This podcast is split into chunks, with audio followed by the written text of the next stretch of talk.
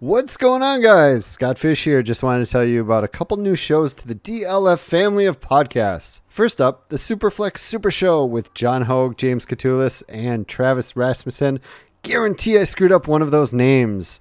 Uh, there's a show where they discuss strategy for fantasy football's many alternate scoring systems like 2QB, tight end premium, points per carry, points per target, points per first down, guys. Where's this in the list? You should have that. Superflex.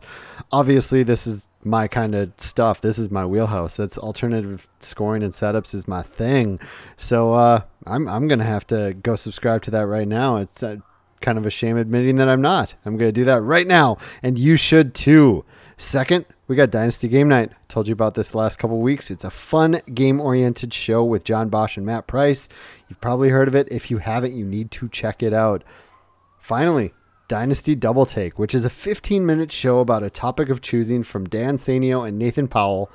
Why is it 15 minutes, you ask? Who can stand more than 15 minutes of either of them? That's why. I'm just kidding, but it, it's a fun show for a short commute, so you should check that out. You can subscribe to all of these shows in one feed or individually by going to dynastyleaguefootball.com slash podcasts. Now, on to our show, Commission Impossible.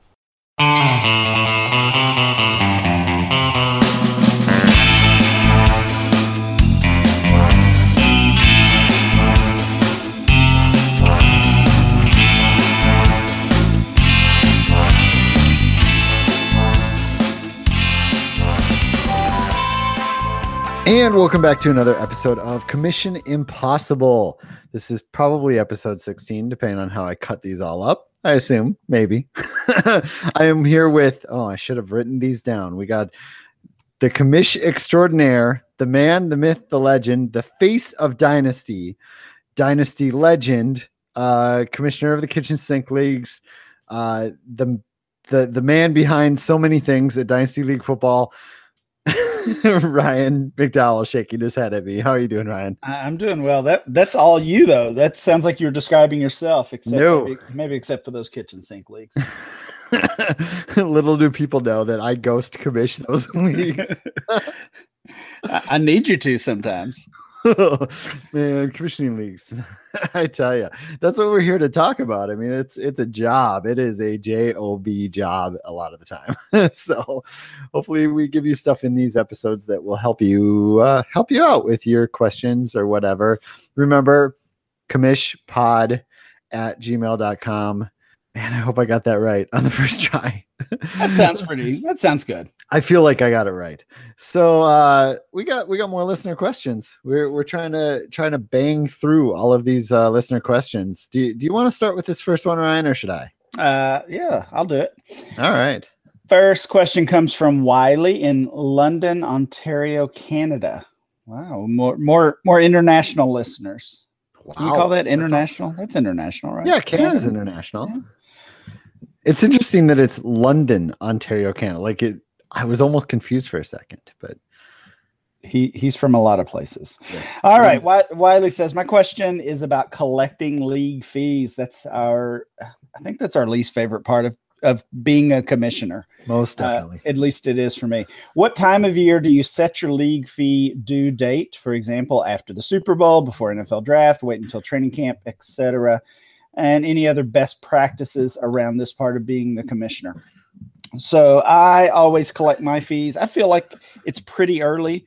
Um, I think that the official date for my leagues is the third Saturday in in February. So, um, you know, at that point, we're still kind of recovering from the previous season. Uh, but the the real issue is not. Um, it, it's less about collecting fees and more about getting that commitment for me, which the fees obviously represent. So, um, I want to know who's who is committing to coming back to the league, who's uh, maybe considering stepping away, uh, and, and how many teams I'm going to have to fill. So that's why it's pretty early in my leagues. What about you, Scott? Uh, for me, I'm the same way. I actually don't have a set date, which is pretty hilarious. Um, but I do email everyone to ask their intentions and give them the route to pay uh, right after the season. We're talking like January 1st.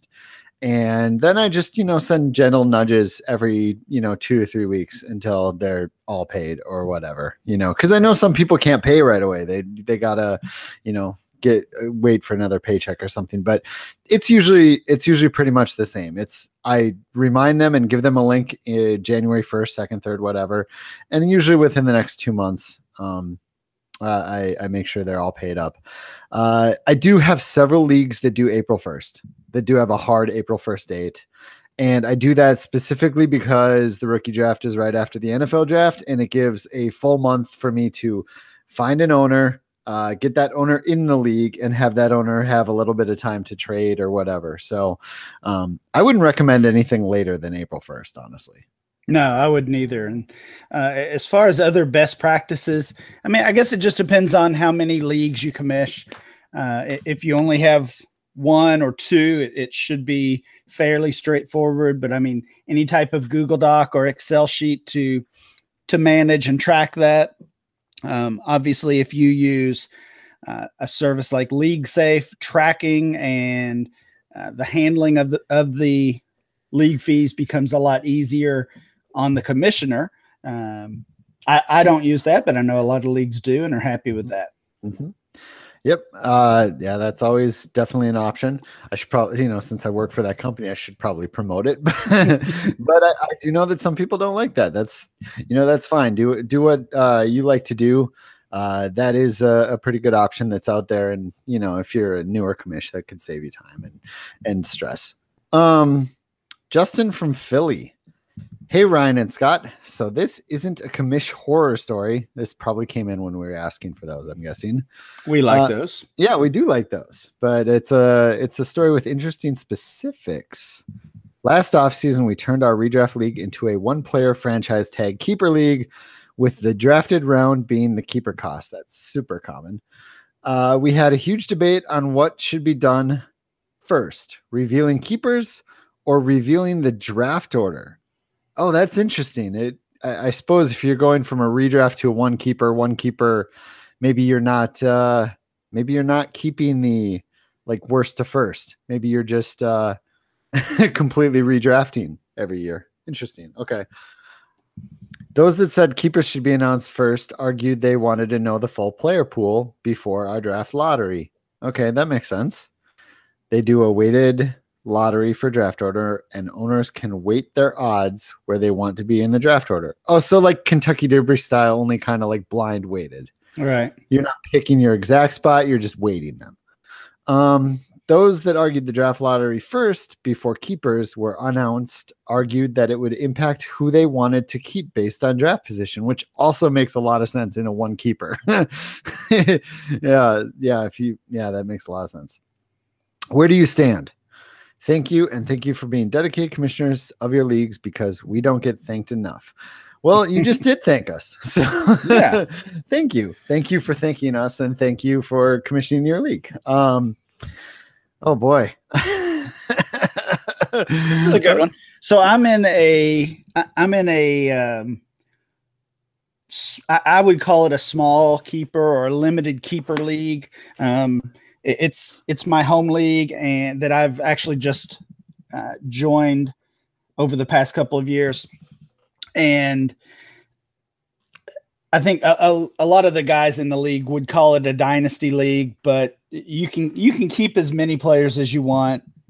Um, based but, on yeah based on the round and it increases out, yeah. yeah it increases each year it gets more expensive whatever um and we do kind of kind of similar to this. We don't have the the weighted uh, lottery system, but we have so we have two drafts. We have a rookie draft, and that's based worst to first on the previous season. Uh, but then our redraft is is just randomized. So um, I guess I, I have some experience in in a similar situation to Justin here, and especially keeping so few players. His league is limited to only one keeper. Uh, my league, it's usually between I'd say one and five. Five would be a lot of keepers in my league, I think. But I would definitely want to know the draft order before I decide on my keepers. Uh, Mhm. if if you have a a player uh, who is a first round uh, keeper, then I want to know if that if I'm using the 101 or the 112. And clearly, there's a big difference. And and with with some of these guys, it would impact uh, even even the difference of 10, 11, 12 picks. It would impact my decision. So that's the the way I would go. I would determine Yep. the draft order first, and then let people announce their keepers. I will say that I understand both sides of this. And if you know the full player pool, you are going to weight your draft order differently, probably, you know, to a degree, I think. That said, I think that the better advantage and the more the stronger case is what you said, Ryan, is knowing your draft order and then being able to pick which player you wanted to keep. Um, not just not just because of you know that first round, but I mean uh, the player you keep now you know it's 801 or 812, right? Like if you're keeping an eighth round guy, um, that might even matter. So I, I think I have to lean with you, Ryan. I see the other side, but if I if I had to pick one that I think was more more meaningful, had had more weight, I think it would be it, it would be knowing the draft order first is, is more important. So I think we both agreed on that. Yeah, um, That's a I I would say that situation happens pretty often in keeper leagues. I think I would say that's a pretty common um, common issue to deal with. yeah, yeah. Most of my keeper leagues just do worst to first, so we don't have to deal, you know, with. Well, I only have one keeper league left, eh, but that one that one does worst to first. So, did I read that one? Yeah, I read that one. Uh, you, you get. Oh, who is that from? Justin from Philly. I just wanted to make sure I get that out there again. Yeah, we've got we've got another Philly question. This is Dave from Philly. Uh, Dave says he's listened to all of our episodes over the past three weeks. Uh, binged them, I, I guess you could say. Thanks, thanks for that, Dave. We are working out a deal with Netflix. yes, so yeah, of people- course. so people can binge it on there too. Uh, and and Dave says he doesn't think he's heard the following strategy mentioned on our show as a way to halt tanking. Okay, I'm ready to to dig into this one because this I- is a this is a question we get a lot. How do you how can you stop tanking? What are rules you can have to Yep. eliminate that? And, And can I can I say we have talked about this? But have we, we- talked about this specific one? Yeah, not with this terminology, but we have definitely talked about um talked about this. Okay. All right, let's let's not see with what the Dave has. terminology, but this yeah. So go ahead. All right, Dave calls this eliminated starter points. Once you're eliminated from playoff contention, your team can start racking up ESP eliminated starter points. The non playoff team with the most ESP at the end of the regular season uh, gets the first pick, second gets the second pick, and so on. So the earlier your team is eliminated, the more weeks you have to rack up ESP. And the way to score more ESP is set the optimal lineup, hence no tanking. However, what you would do if someone what would- what would you do if someone traded their future picks? If they get eliminated, they wouldn't care about earning ESP because what they're earning is picks for another team.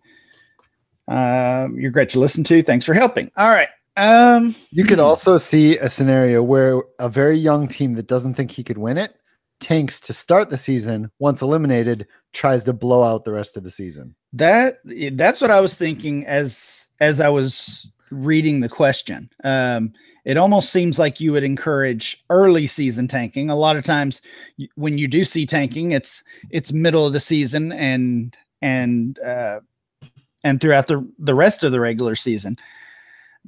But uh, this does, if I'm understanding the situation and the rule correctly, it, it would encourage early season tanking or It really from from the beginning. To be Uh, eliminated first.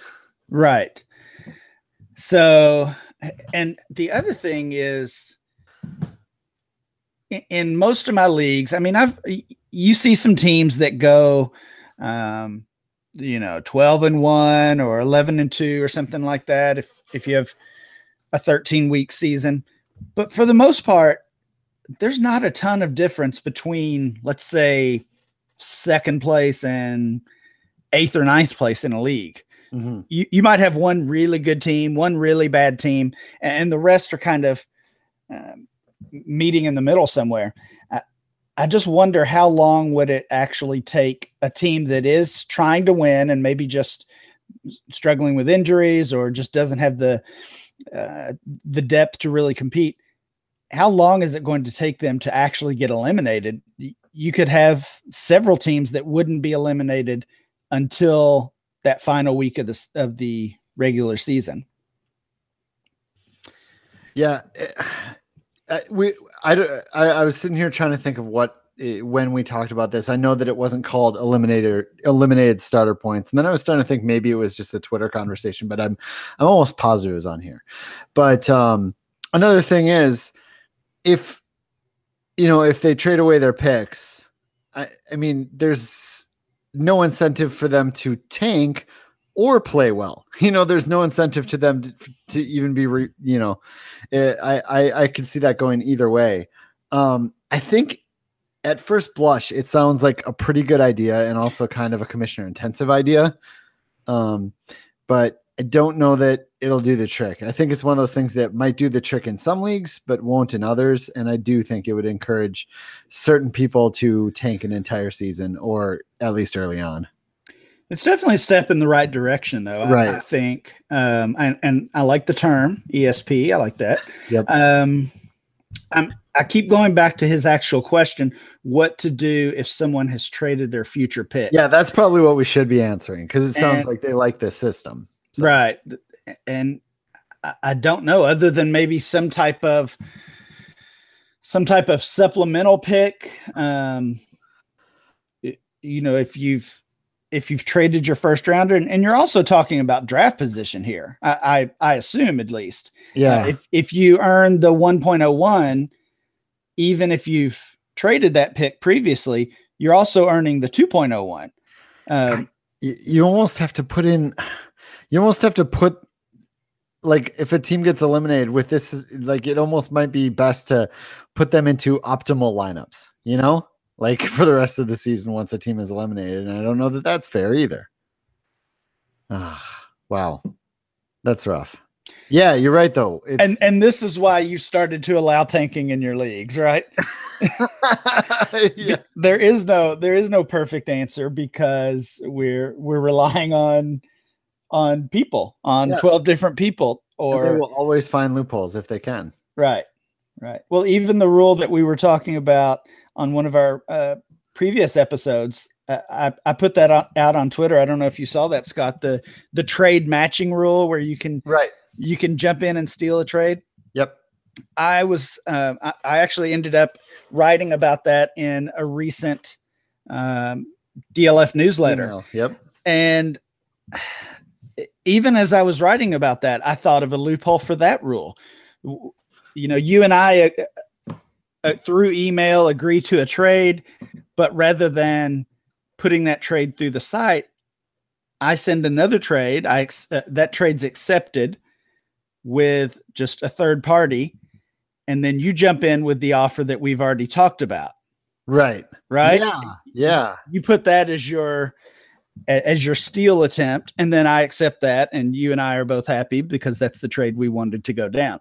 So Right. with with all of these rules, almost every rule, there's going to be some type of loophole, some type of challenge, and and that goes back to your and with that trade room also i was thinking this one other thing i know this is so off topic but um you shouldn't force the guy to take a different trade on the on the block right like no. I think it would be their choice. Yeah. So if you and I agree to a trade, everybody else in the league can make better offers but i mean make can if make the first trade had dalvin cook and that's what you wanted then yeah so Yeah, it would still be our our judgment Yeah. for which trade we wanted to accept. But right. um, anyway, the the trade rule, this rule, the the ESP from uh, from Dave, it all goes back to your uh, league integrity, what what's best for the league rule, and, and that's what commissioners have to um,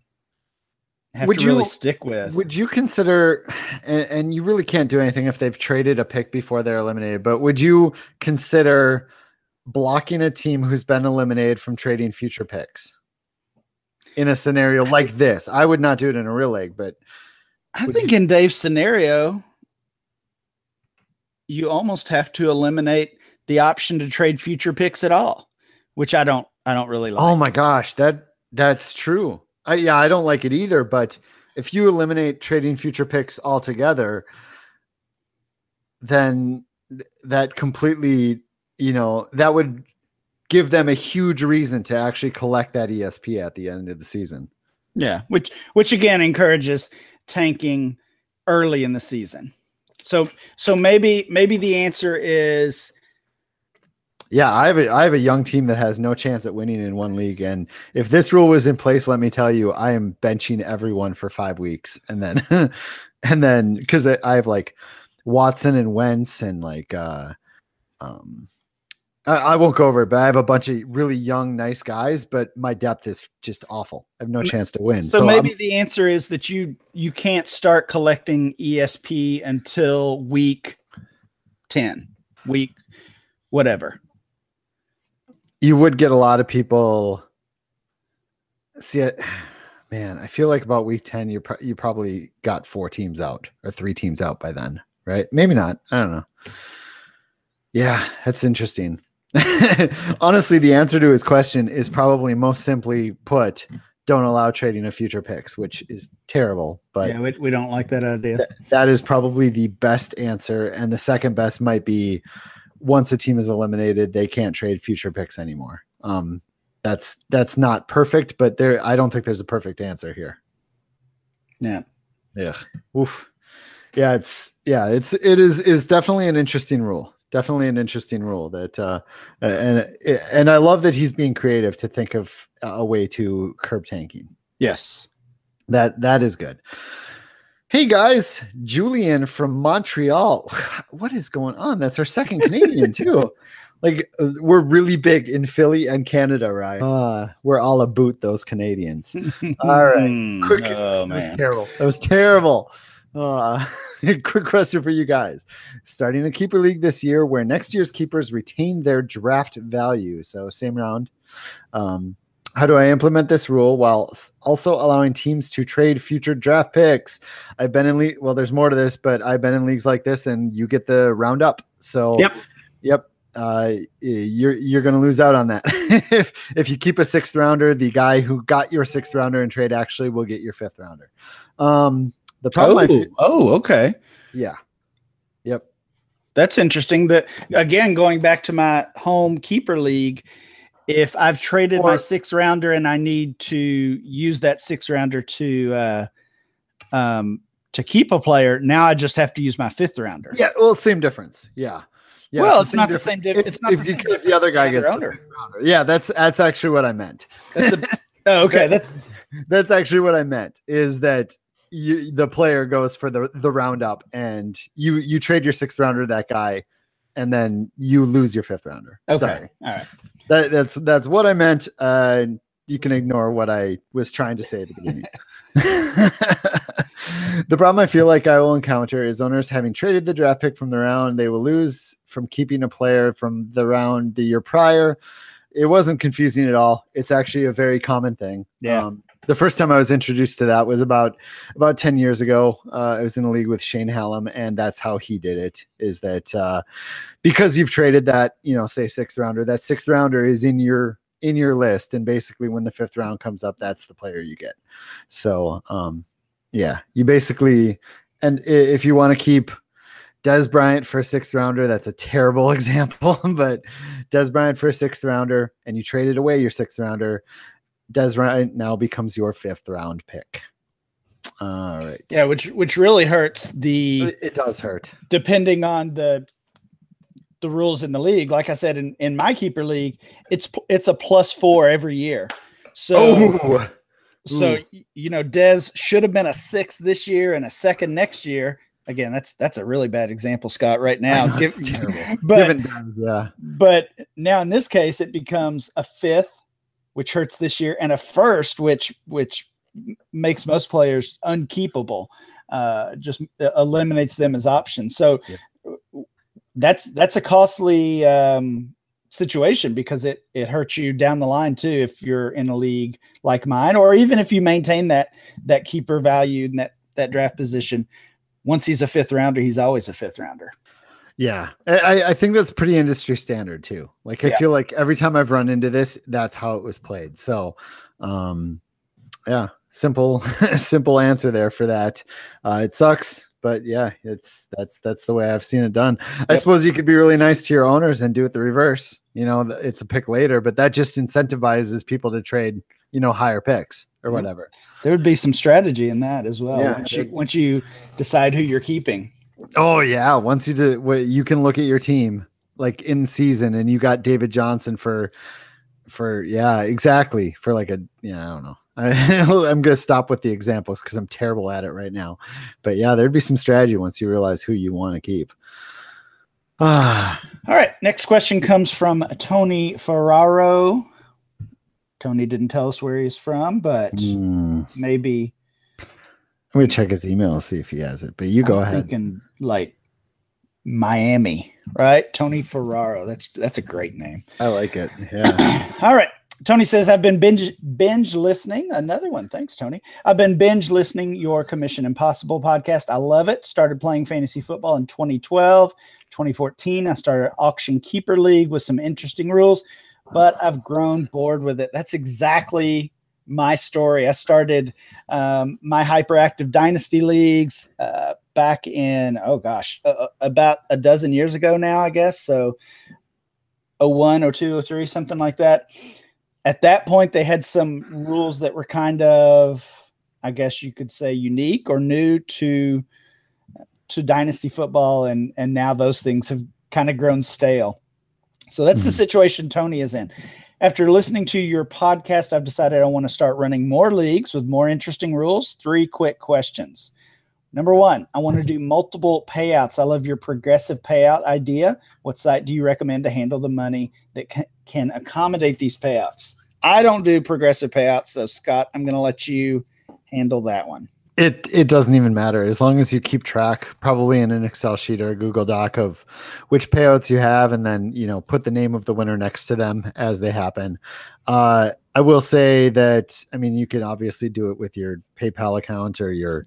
uh, I mean you got to be a little wary with running leagues off your PayPal account because yeah I've heard they've they they shut people down every once in a while, but um, I most people have no issues.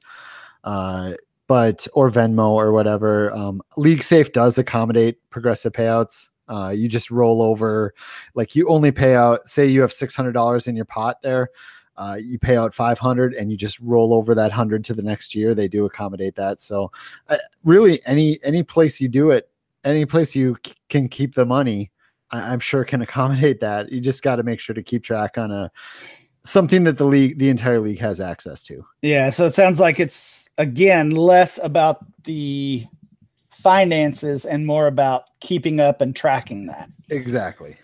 Second question from Tony. My league and most of the leagues I play in are on Yahoo. Would you recommend me joining a league on MFL for a year to learn it or jump right in and host a league? Uh, I would say jump right in. Yes, I- hundred uh, percent. I've, uh, of, of course, I, I'm used to MFL at this point. I, I started those leagues on it from the beginning. Uh, I think it offers a lot more uh, than than a site like Yahoo or or ESPN or something like that. NFL.com. so I would say just dive right in, try to learn it. There's lots of resources out there for um, managing leagues on MFL. And question number three from Tony. This is my baby, my favorite idea for my league. I think I've talked to him about this in DMs. oh, have you? Okay. Everyone else I hate, recognize this. all right. Everybody else hated this idea. That that's the worst when that happens. yes. You have an idea you think is awesome and nobody else likes it. All right, let's see. Tony's idea is win tokens. You get one token per win. Each token is worth $5 cash, $10 auction, or $20 FAAB money. Uh, depending on what you need at the time, FAAB can be used during season, the others during the off season. They can also be traded. Thoughts? The money amounts are subject to change. So, um, when you, I mean, in my leagues, you don't win money per per win, but the, we do pay out for the high the weekly high score. So I can imagine maybe giving some options there. I like this idea. I do What too. think? I, I love it. I actually kind of want to throw it in a pigs league, honestly, because it it fits right in with that. You know, uh, take a take a little cash. Uh, you know, you'd have to figure out exactly how many games are played, and because you you don't want to take too much cash out of the prize pool, because uh, if everybody's taking five dollars cash, that could do it. But uh, that ten dollars auction is really interesting, really really interesting, and I think that would be the number one option. I think most people, when they win, they would rather have auction money for the next auction. Um, I love it. I absolutely love it. I love that idea.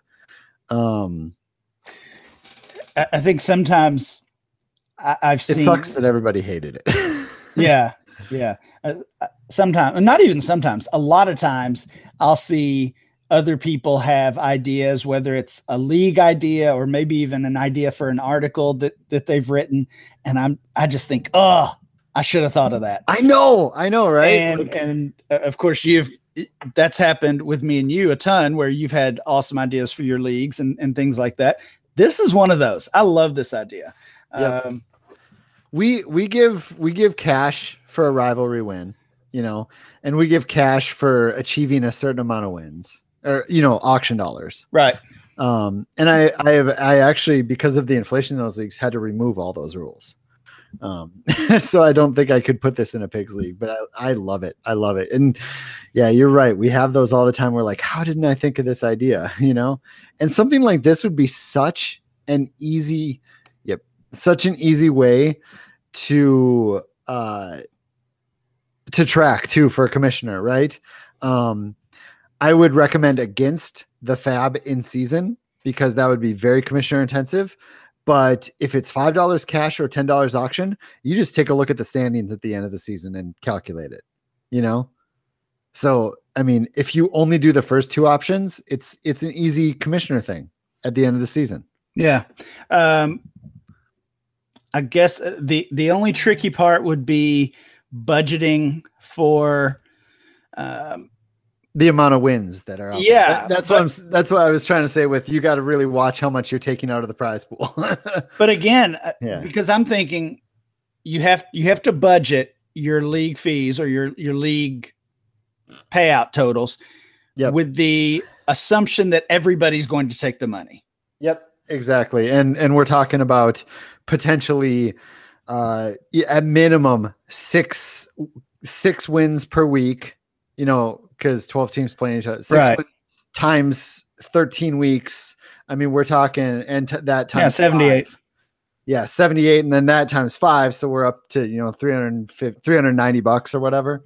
Uh, so your pool has to be at least 390 bucks and then that's not accounting for any other payouts and you need a plan for what if people don't take that cash option what where does that cash go well if if he's the same league he's already planning to do progressive payouts. So that would answer Yeah. that question. Just Yeah. roll that into the progressive. the next season. So lots of good ideas there tony. Uh, go with it.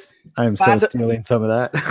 Find a league find a league that likes your win token idea. Find a group because that's that's Uh, a good idea. and if you if you want to uh you know say hey i'm going to try commissioning a league on mfl i want to i have this idea put that in a tweet and tag me and i will retweet the hell out of it because Yep. that i think that's a really cool idea very very good job tony ferraro from parts unknown Mm. south beach the the only flaw in that email. oh, all right. And thanks for listening to another episode of Commission Impossible. I am Scott Fish 24 on Twitter. Ryan is Ryan MC23 on Twitter. You can go follow us there. Uh, listen to all of our podcasts. Please binge because it's it's fun that you guys binge these episodes. That's awesome. Uh, thanks for listening. Have a great day.